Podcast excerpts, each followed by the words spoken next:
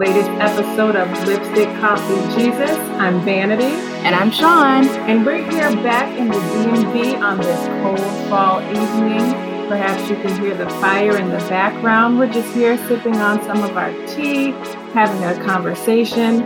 And my cup tonight is tall, dark, and handsome. Sean, what are you drinking? I'm drinking masala chai tonight. And just in case you're wondering, these teas will be available for purchase along with our signature coffees on Black Friday. We urge you to go to our Instagram or our Facebook page just to stay up with us. The links will be provided after this episode, and we're just really excited to not only have hear have you hear the conversations, but to share another passion with you, which is our coffees and our teas. So, tonight we are really excited and so glad that you were able to join us. Um, today's topic will be on social action and social community issues.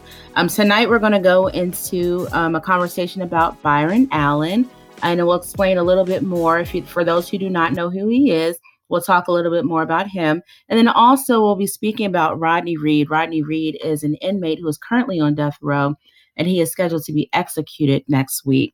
Um, just so everyone is aware, as a disclaimer, the views and opinions that are occurring on this show tonight are simply our own, our own opinions, no one else's opinions, and then also the same for our guests. With that, we're going to introduce our special guest that we have on tonight. Her name is attorney Natasha D. Hudgens, and she hails from the 757 for those who are part of the DMV. And we are so glad to have her. Tash, are you there? I am here. Thank you all for having me. Thank you for joining us. Thank We're so, so happy much. that you're here. So let's get into our topics for tonight. Van, what you want to start with? You want to start with Rodney Reed or Byron Allen? We can save Rodney for the end. Let's start with Byron Allen. I know some people listening are probably thinking, why is this even important? Um, uh, for a Supreme case, and why is it important that we highlight what's going on as it pertains to the Black community? Um, for those who do, do not know, Byron Allen has a Supreme a case that's going before the Supreme Court in this next term, talking about discrimination versus Comcast. He his he claims that Comcast deliberately refused to distribute his channels while giving a platform for other lesser known channels that happen just so happen to be um, owned or operated by white owners. So, um, Attorney Hudgens, can you give us a little more from a legal perspective? Can you kind of talk about the implications of this case? I know, like I said, some people might not understand the importance of this case going before the Supreme Court, but can you kind of give an overall view of the legal implications and what, how that would affect us as a community, um, depending on the ruling? Yes, absolutely. So the larger picture here ultimately comes down to civil rights. And it comes down to our very first Civil Rights Act that actually came into play in the late 1800s. And what it does, it, it allows for um, or help provide protections rather for black people and people of color, um, but especially black people because this is right after slavery. So I just kind of want to throw that in there for the for context. Um, to have fair dealings in contracts and in business.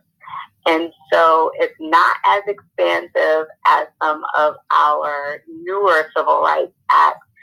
Um, but ultimately, the argument here is, you know, Comcast and the, they want to, and um, there's another media company involved as well.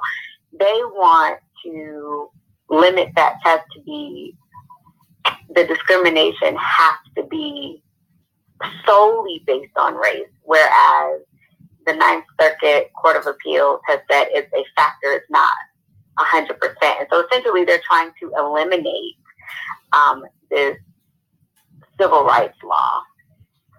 Um, so a lot is at stake, actually. And I would hope people would uh, get even more engaged because, you know, this is actually huge for us huge for um, Black people and any person of color. This is a huge, huge um, case because the Supreme Court is not going to rehear all the arguments for everything in terms of the actual Comcast Allen dispute, but they are going to address the Civil Rights Act.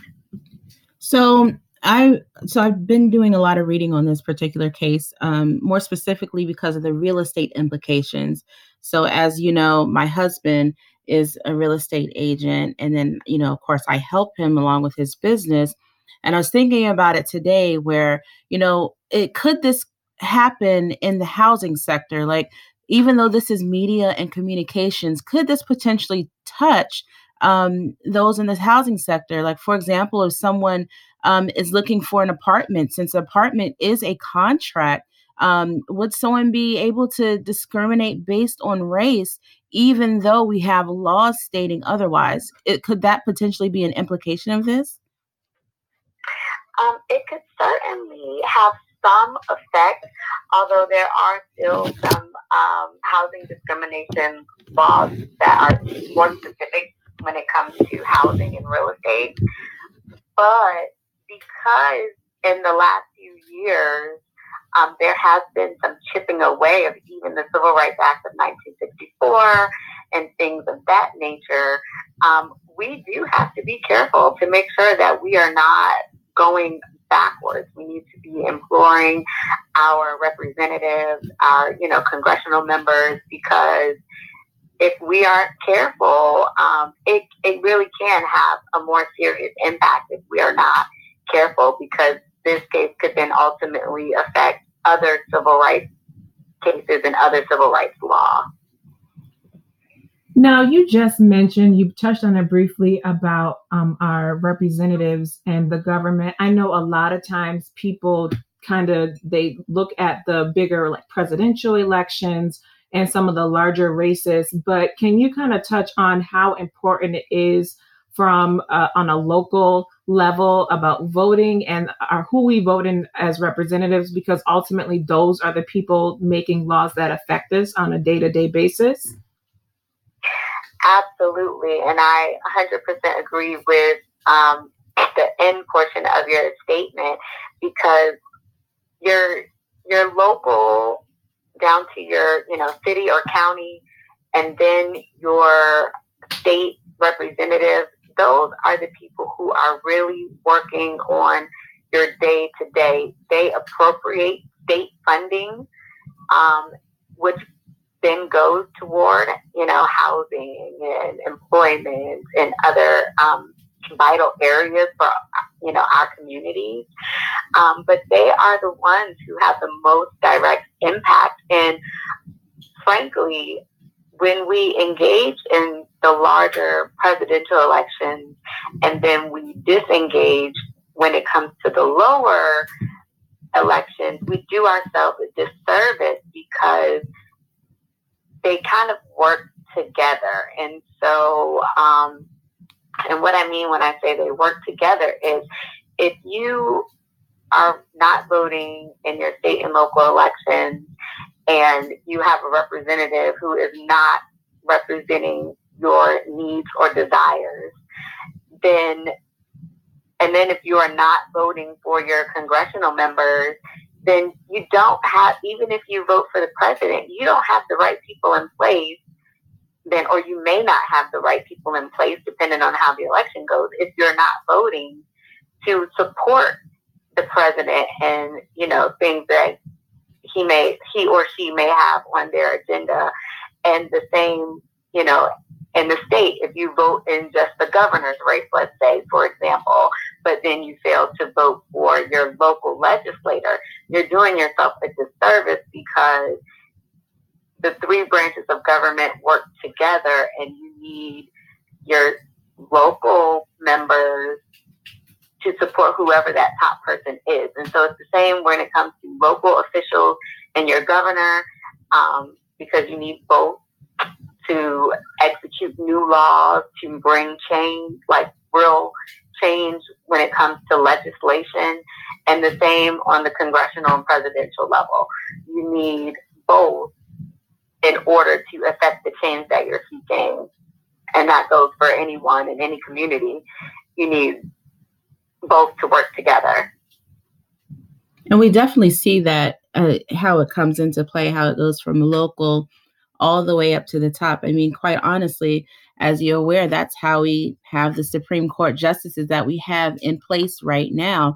Um, as you know, as I hope our listeners are aware, the president is the one who is able to um, make those nominations, and of course, um, our government either qualifies them, allows a, it allows them to come in, or they don't. And so that's kind of where we are. And um, Tasha, we you do know that we are we have a more conservative um, Supreme Court of the United States right now, and um, because they are conservative, what are you thinking as far as what could potentially happen with this ruling? Well, it could mean a lot of things for this case. But before I actually answer your question, I do want to touch on the fact that most federal judges are Article 3 judges. When I say Article 3, I'm referring to the Constitution of the United States, which means they are lifetime appointments. And right now, currently, this administration has had the power to put in over 100, over 150, I believe they're at 158 judges on federal courts who have lifetime appointments. It just sort of goes back to our last point that, you know, all of the elections and everything are important. And when we're talking about the courts, it's important that we watch our courts, our federal courts as a whole, but also, of course, the Supreme Court. So now getting to your question about the implications of this specific case, I do believe it could have some implications. Um, however, one great thing about the court, regardless of how conservative or liberal it may seem, is that courts rely heavily on precedent. And while there can be a change of rules, and of course, if the Supreme Court deems this case important enough to add it to its docket, you know, there are some serious risks here because we will have a big problem if the court finds that those challenging discrimination have to prove that the discrimination was 100% based on race. Right. Because then it would basically make it impossible to actually prove that. That standard would be raised significantly, and that would, by virtue, eliminate all of the protections of this act. So that's the real implication here. It is a possibility, but I'm liking to think that it won't go that far. Um, I can only hope. And we also see sometimes with some of the justices that conservative or liberal, sometimes you think you may know the way that they're going to cast their vote in their ruling only to find later that they may actually surprise you. So we will we will just have to see how this comes out. But I do think there is some reason to be concerned, but I'm not overly concerned that they are just going to do away, that the Supreme Court would just do away with the protections of this act. Now, what would you say to the person who is kind of disenfranchised at this point? They've become a little bit apathetic because they say there's all these biases. Of course, you know, being that we are African American and we've we've experienced some of those either discriminations or people's bias against us.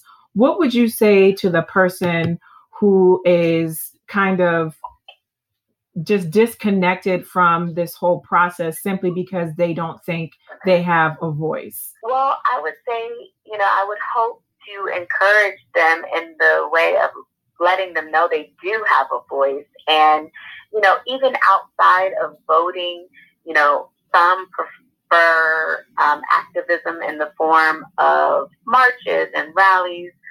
Some prefer groundwork um, ground roots level work with your congressional persons and things of that nature.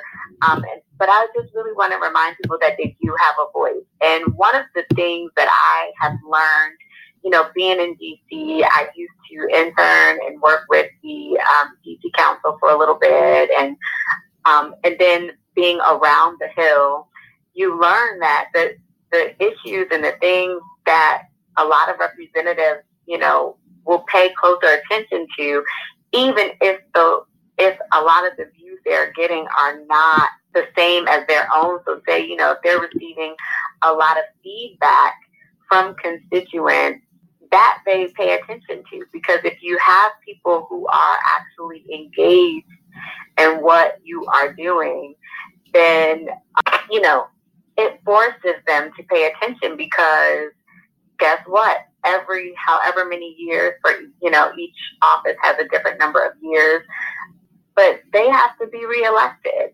and at any time they can be given the boot in the next election. Right. Should someone come along who is ready and willing, and the people believe that they will hold their interest at heart. And so I would hope to employ people and really just, I guess, make people believe in that you do have a voice because you do. And it's very important for us all to be engaged. And elections are one way, and it's certainly one I believe that is very important. And I do understand that though there are those who feel as though, okay, well, they are not going to choose the lesser of two evils, so they're not going to vote. And while my opinion is different, I respect that opinion. Um, but I would encourage them, even if that is your stance, to then get involved another way. Get involved by meeting with your um, legislative officials, your legislative officials, whether from the local all the way on up to your congressional person. You know, write letters on matters that matter to you. Send letters, phone calls, all of those things, because most elected officials have some sort of system to track when people are calling or writing about issue specific topics. And so when they know that constituents are paying attention and they care about certain topics, then it forces your officials to actually pay attention to those topics. So I would say, remember, you do have a voice and that our elected officials are supposed to be advocates for us. I definitely agree. For those who have not elected in this, uh, actually voted in this past election, uh, which was Tuesday the 5th, I believe. For Virginia. Yes, for Virginia. I voted. My family voted. I and, voted. And I hope everyone else, um, when you have the opportunity to vote, because as Tasha said, it's so important. And you're right, Tasha, like you hear so often that, you know, people say, oh, I don't vote because my vote does not count. But I think if you look past that and think about how many people stood in lines, how many people were hosed, how many people had dogs, you know, sicked on them, and you know, how many people died for our just our option to vote. You know, we have the option to vote, and it's so easy for us. But you know, if you take yourself out of that, take yourself out of the equation and think about how many people died and risked their lives, were jailed just simply so these things that we are facing today mm-hmm. would not happen. Absolutely. And also, if voting was not important, there would not be so many efforts to take away people's rights to vote. You are so That's right. Correct. We You're are so still right. having, yeah, we are still having attempts and you know different states different, you know, localities on, you know, state level and federal level that would bring more, that disenfranchises the vote versus allowing people to vote freely. And also in Virginia in particular, um, so the, this past election in November was the first election since um, the district lines were redrawn because the Supreme Court found Virginia's lines to be unconstitutional, district lines to be unconstitutional. No surprise but there, but go ahead. From, yes, absolutely. But but also to the point of it mattering, one district, not in this 2019 election, but I believe it was 2017, I believe, but a very recent election in Virginia, the vote literally was tied, and it literally came down to like basically, essentially the toss of a coin. It was like pulling a name out of a hat, and literally, that is how the last election went for the Virginia Assembly, and in that particular district because the votes were tied. And so it's like if you don't think your vote matters, it really does. And there was a district recently where lit, literally they had to draw names to decide who was going to win because it was not, it was a tie vote, like from the vote. And I definitely wanted to also emphasize you know, a lot of times we do just focus on the voting, but having that advocacy in other areas. Okay, let's say you don't like the candidates, making that effort to go out and volunteer, to still be in contact with the voted elected officials, finding those organizations who are advocates for those who don't may not have a voice or trying to find a way to make sure other people are registered to vote or you're fighting against voter suppressions and things like that. I think that's a really good point because a lot of times we stop with the person I got wanted to be elected, didn't get elected. I don't have a voice. I'm just going to stop caring. But you made a really good point that if we are going to see effective change across the community and even in industry and business, that we really do need to look beyond just the vote because there's a lot of pieces that come together that affect what happens that which happens around us. So thank you for that. Absolutely. Absolutely. So, ladies, I think that this is actually a great segue for us to talk about the Rodney Reed case. So, just to give our listeners background, if you have not seen the petitions, um, which there have been a lot of petitions going around for this Rodney Reed case. So, um, just to explain a little bit more about what is happening, Rodney Reed, uh, back in 1996, I believe, um, was accused of killing a, a white woman in Texas. And he is currently on death row for that murder. However, there is a lot of evidence that has come out that may implicate the fact that this man is not guilty. He was taken on by the Innocence Project and they believe so strongly that they have created this petition along with um, one of our social action, I don't want to use the word celebrities, but um, one of our forerunners of social action, Shaun King. Um, he started a petition in addition to uh, celebrities out there. So even Rihanna and Kim Kardashian have taken this case on.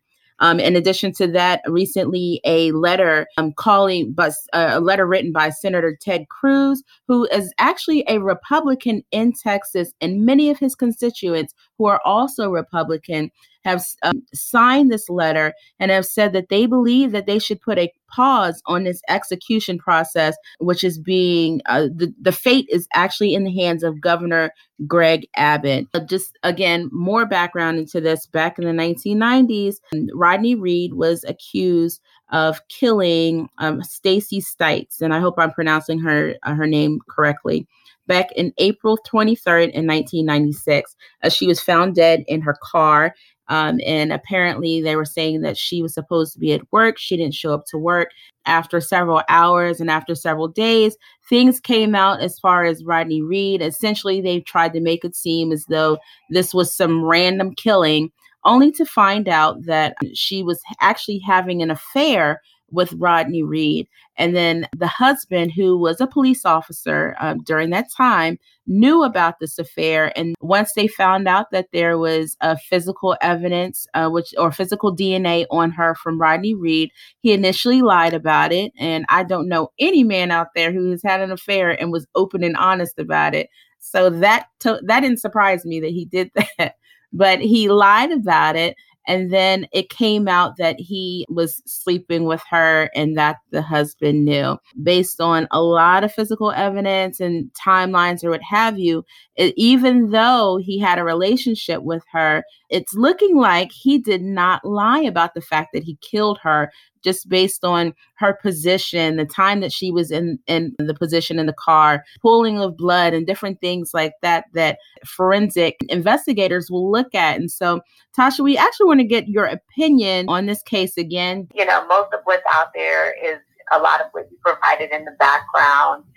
And part of the sort of interesting thing about it to me is to, it actually resembles a lot of based well let me say based on the innocence project uh, research and some of what they have put out there because i personally wholeheartedly appreciate and believe in their work. And some of the, the characteristics of this case actually mimic or have some similarity to the Central Park Five, which is, you know, now in documentaries, movie. I think there's been at least like a movie and a documentary right. um, about it, which were the five young um, black men who were wrongfully convicted of raping a woman in Central Park.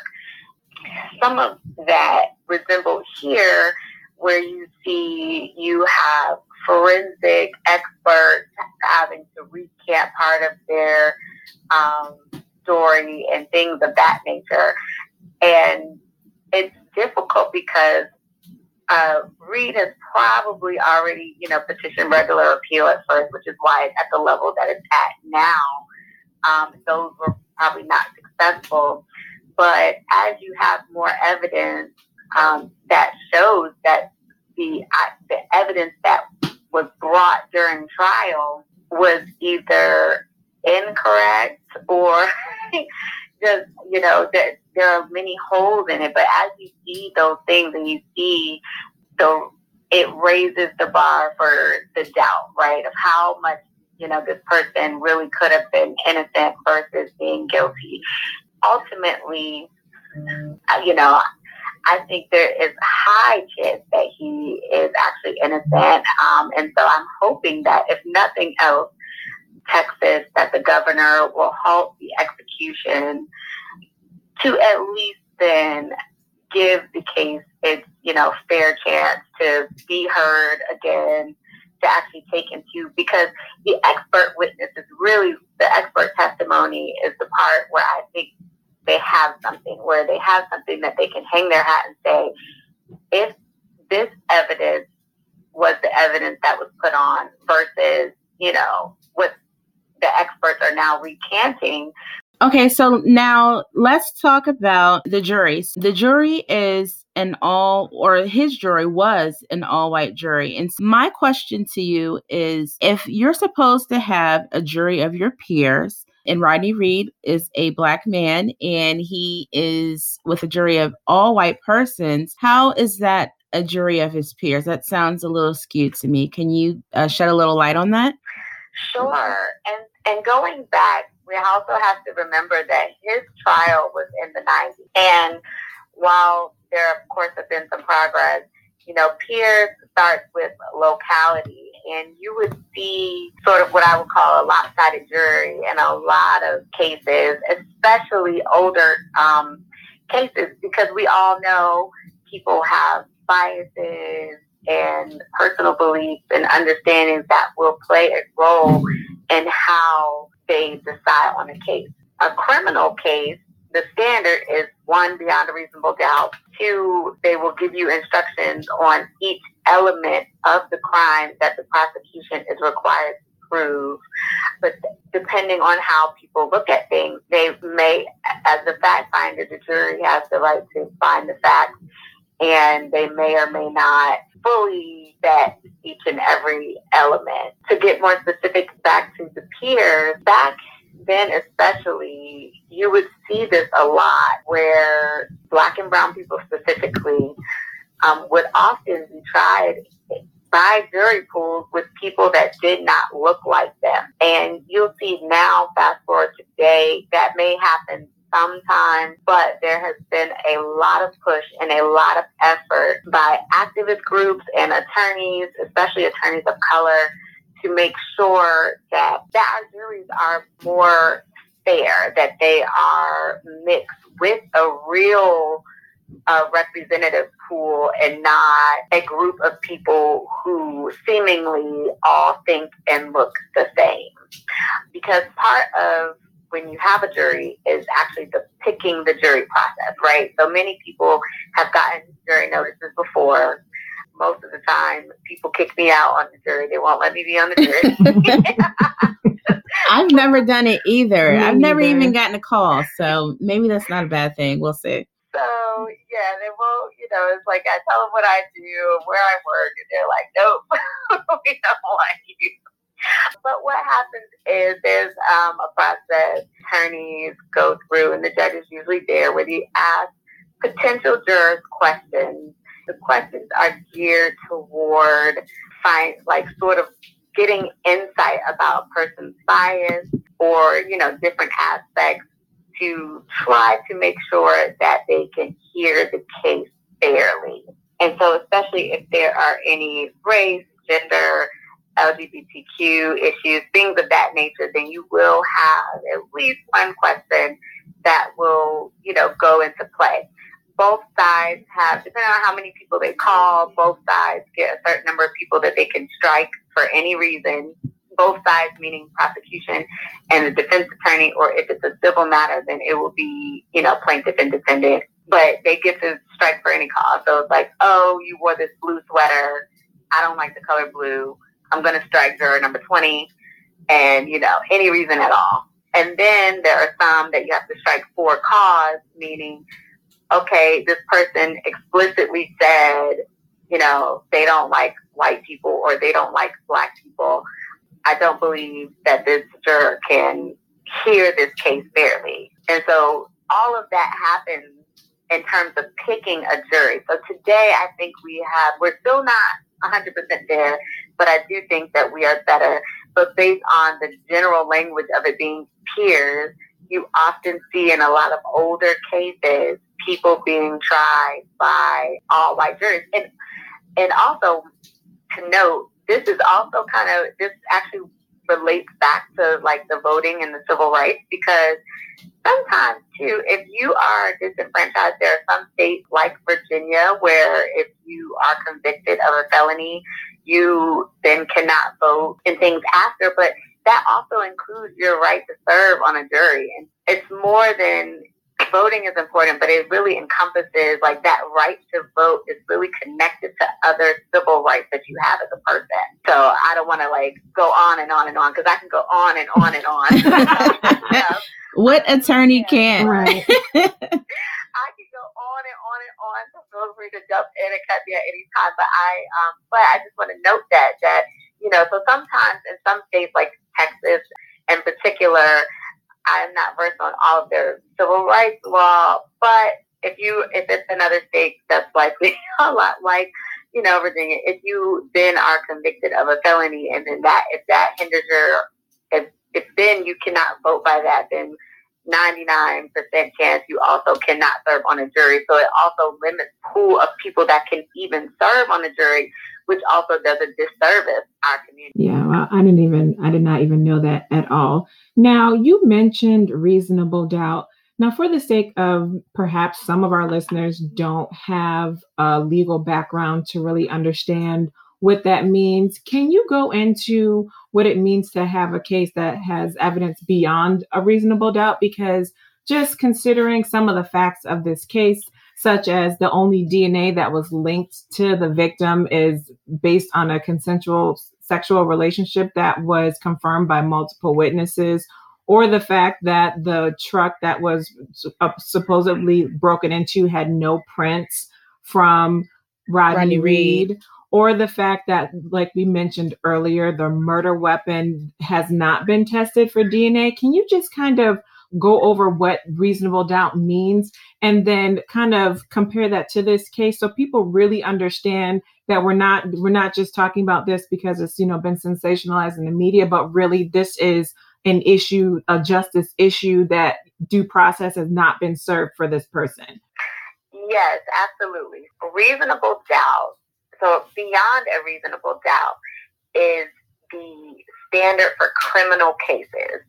So in this context, we are only talking about criminal cases. And what that means is that the evidence and the facts are supposed to be so in line, you can prove the defendant, the person on trial, is absolutely 100% guilty beyond a reasonable doubt. So it's like it is supposed to be such a high standard because the background of the the standard was on the basis of we would rather 10 men go free versus 10 guilty men go free versus having one innocent man in jail. However, when you're talking about the United States, you also have to remember that a lot of laws, even including some of the legal standard, was created while there was still slavery and um, things of that nature, where people, black people in particular, black and brown people, were looked at as property and not people. Time you weren't worried about them being on trial, you know.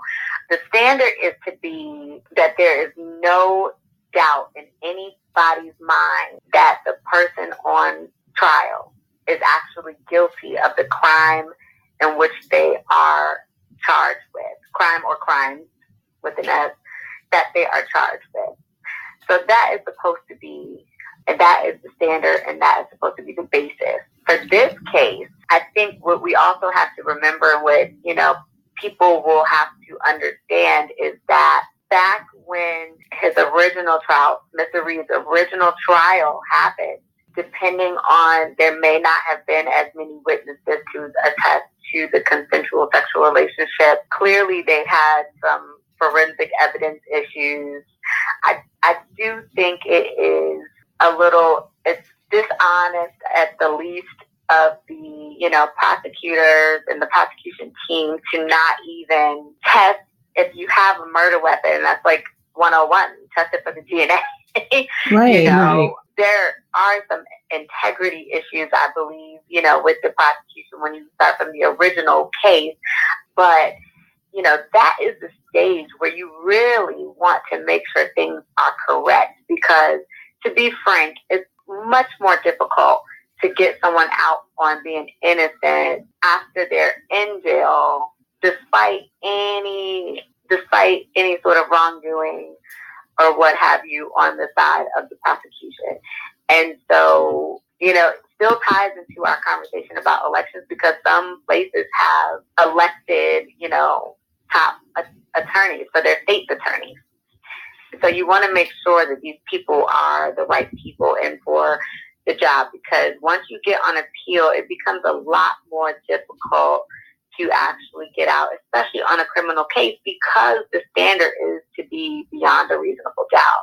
So, because the standard is to be, we know that this person is 100% guilty based on the facts and the evidence that has been presented to us, as essentially what the jury is saying when they come back with a guilty verdict on a criminal matter. Based on what was shown at the time, I obviously was not there.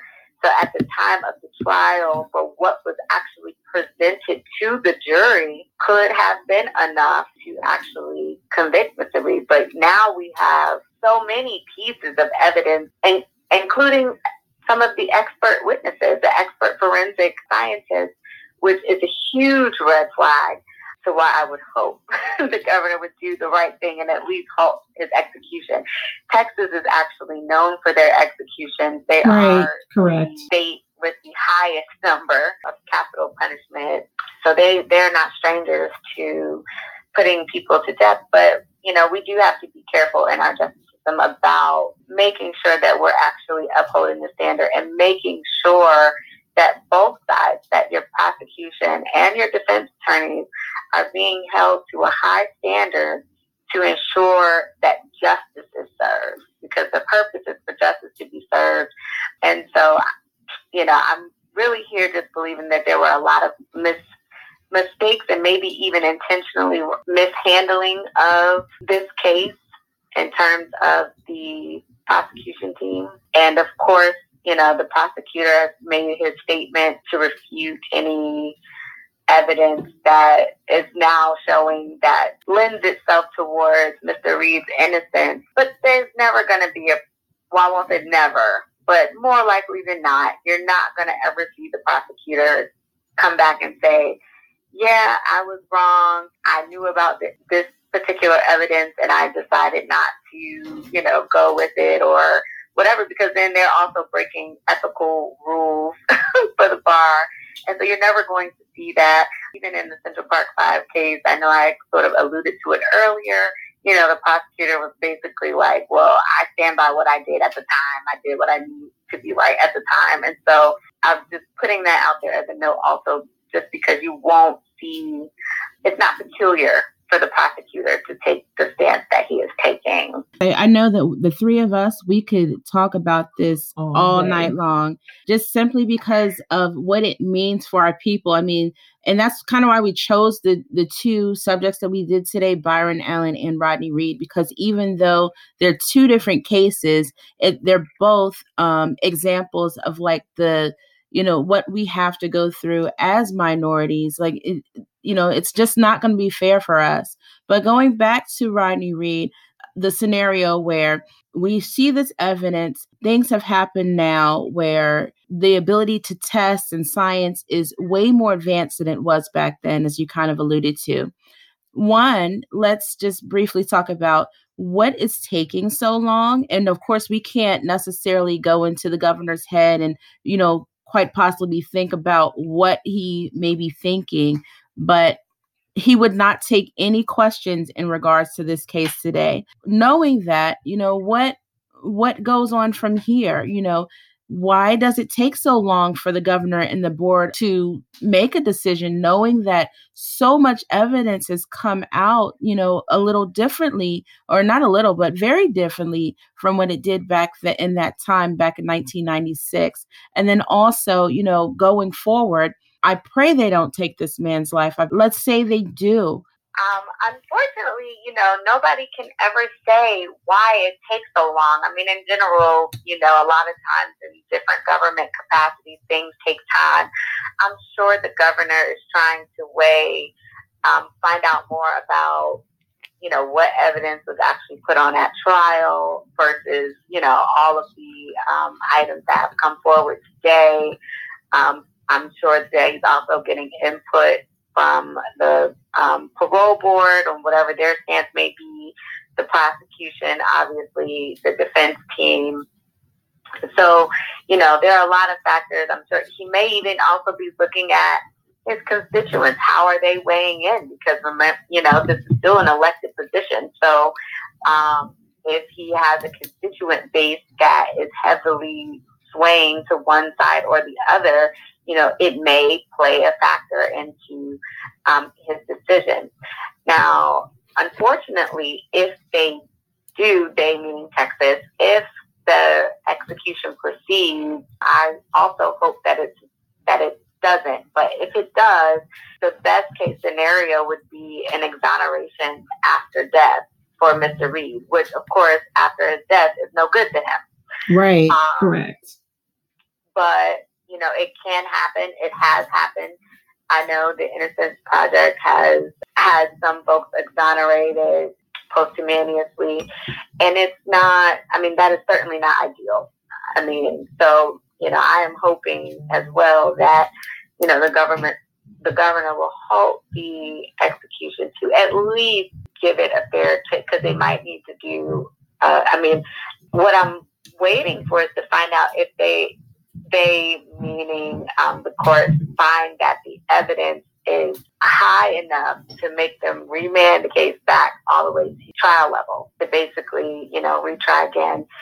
It's so old that that may not happen, that that actually likely won't happen. We'll see. We'll just have to wait and see. And unfortunately, there's no answer on why it takes so long. I mean, these things sort of move slowly in general for anybody because even when people are exonerated, they often are not actually let out of prison immediately, which is, you know, another unfortunate truth. But then we have to go back to our activism to make sure that laws are in place so that when we do find out that people are innocent, that we can get them out of jail quickly and help them sort of rebuild their lives. Tasha, I just want to thank you. We actually both want to thank you so thank much you so for your much. insight tonight.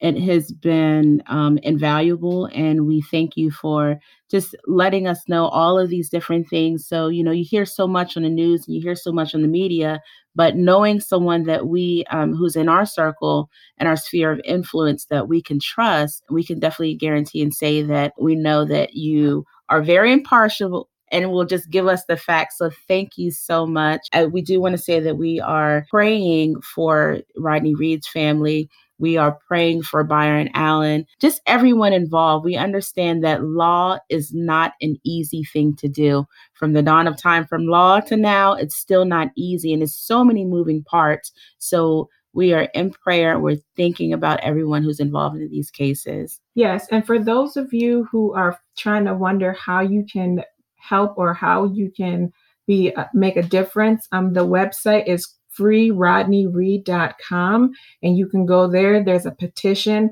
There's also an address where you can, um, there's a clemency, actually a template for a clemency letter, and you can send that to the governor. There's a link where you can contact the DA. So for those of you who haven't yet, please sign the petition. Also keep those families, and like Sean said, keep everybody in prayer. But along with our faith, we want to make sure that we are accompanying those with works. And so please go to the website, please sign the petition call, send letters, um, and stay informed and connected. Thank you once again, Tasha. We appreciate you so much. We thank you for all the information. We definitely have a lot to go back and think about and some ways that we can better be effective in our community. So thank you once again. Thank you all for having me. It's been my pleasure to be here. Wow, that was a lot. I actually, I don't know what I was expecting when we started talking about this, but I was so thankful that she went through all of the facts. And the interesting thing is, we didn't even talk about the implications of the families, the community, people involved. Um, I know me personally, having dealt with having a parent who was incarcerated and seeing some of the injustices that were given towards him and some of that bias, um, there's a whole other layer of complications and issues and like you said it's not a black and a black and white issue it's no. very very gray Absolutely. and so i'm so thankful that she was able to give an impartial view because there, she said some things that i personally didn't even consider when looking at the case because you know you when we're looking at it we're giving specific facts that the media has reported right. so i'm just really exactly. thankful that she was able to break down some of those other things that we need to consider because there are some, you know, it's easy to say and point a finger and say, oh, people just didn't do their jobs, but it was not as simple as people didn't do their jobs. So I was very thankful for that. So, what would you say concerning a faith-based implication? What are your, what are your thoughts on that? I think the greatest concern for me is that I haven't, I've seen a lot on Facebook about this. I've seen a lot of entertainers talk about this. What I have not seen is faith based communities and organizations talk about this. And when I mean this, um, meaning some social injustice towards people of color. We've seen it before when, you know, there was Ferguson and with all the issues with cops and shooting, but just across the board, you rarely, when it comes to situations like this, see a public outrage for us. And the latest person that I can think of who really um, talked, who spoke out after the death of Atatiana Jefferson, the one person I can think of on the evangelical scale was Beth Moore. And she was one person who I can think of who was very vocal about as evangelicals and as being a, a person who's not of color um, to really take that time to cross the bridge and think about humanity. It's not just about, okay, yes, we're all believers. And first and foremost, we are Christians, but we are humans. And to sit here and act like our different races don't make a difference would be naive. Um, and she was the first person to do that. And she was ostracized and has been ostracized by the evangelical community based on what she has said. So it's concerning to me that for people who claim that all lives matter and that, you know, all souls are important and will say that when it comes to abortion, um, when it comes to things like us dying, like a black or a brown person or just a minority person, because we're not even going to talk about the whole the faith-based community and this whole immigration issue. That's just another issue too. When it comes to minorities and social injustices, I feel like the evangelical community becomes very quiet. Um, and that's problematic if we're talking about we love Jesus and God says all souls are his. If we believe that that same notion, then we should be a little more vocal and a little more outraged because of the souls. And I, I, I have yet to see that. I honestly think that that is probably going to have to be another conversation with so many things going on. It's we're going to have to continue this conversation. Um, simply, we're not going to be able to touch it all in an hour, which is unfortunate, but also it's great because at least we have the opportunity to put it out here and have people understand that this is really important. I mean, I know we're lipstick, coffee, Jesus, but we're not just about coffee, tea, and lipstick. Like, we really care about our community. You spoke about uh, Tatiana Jefferson, and we're also in prayer with her family, her father, who had to bury his daughter recently, a couple weeks ago. He died, I believe, today from a heart attack, and I believe that could probably only be from a broken heart. And prayer for, you know, the Jefferson family. We're in prayer for the Reed family. We're in prayer for the Allen family. We come from a church that believes that, you know, there is power in prayer. We are asking all of our listeners, whether you're near or far, join us in prayer as we really believe God you know, that he's able to make a difference through the prayers that we send up to him. We've been saying at our church that God is with us and this is the year of transformation. And our prayers very well can transform the outcome of these cases. And not only the outcome of the cases, but the outcome of our mind, our minds and our hearts, because honestly, that's where it starts. The transformation starts with us that we're better citizens and we're better community people, we're better brothers and sisters and mothers and fathers. So that yes, we want transformation for the situation, but we also want transformation for us so that our hearts and minds can love people the way that Christ would call us to love them. On that note, thanks for listening, everyone. Van, where can they find us on social media? We're on social media on Facebook at Lipstick Coffee Jesus, and we are also on Instagram at Lipstick Coffee Jesus 19. Connect with us. We'd love to hear from you. All right. Good night, you Have all. Good night. See you on the next episode.